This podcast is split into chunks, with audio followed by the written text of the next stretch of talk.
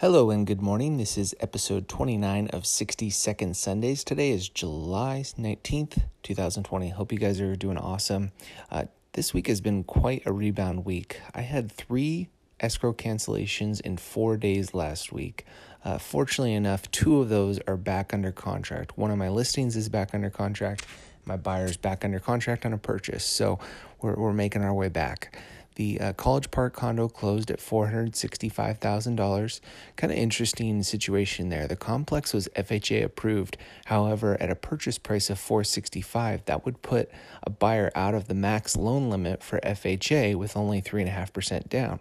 However, we had a VA loan buyer just this year, the max loan amount for VA went away. So a VA loan was able to close when an FHA loan wouldn't because of the max loan limit. Quite an interesting scenario. Uh, got door hangers out yesterday showing uh, the closing on that one. Postcards out on the Pomona clo- closing, sharing you know that we had 20 plus offers above list price and whatnot. So busy week, rebound week. Hope you guys are doing well. Have a great day. Bye.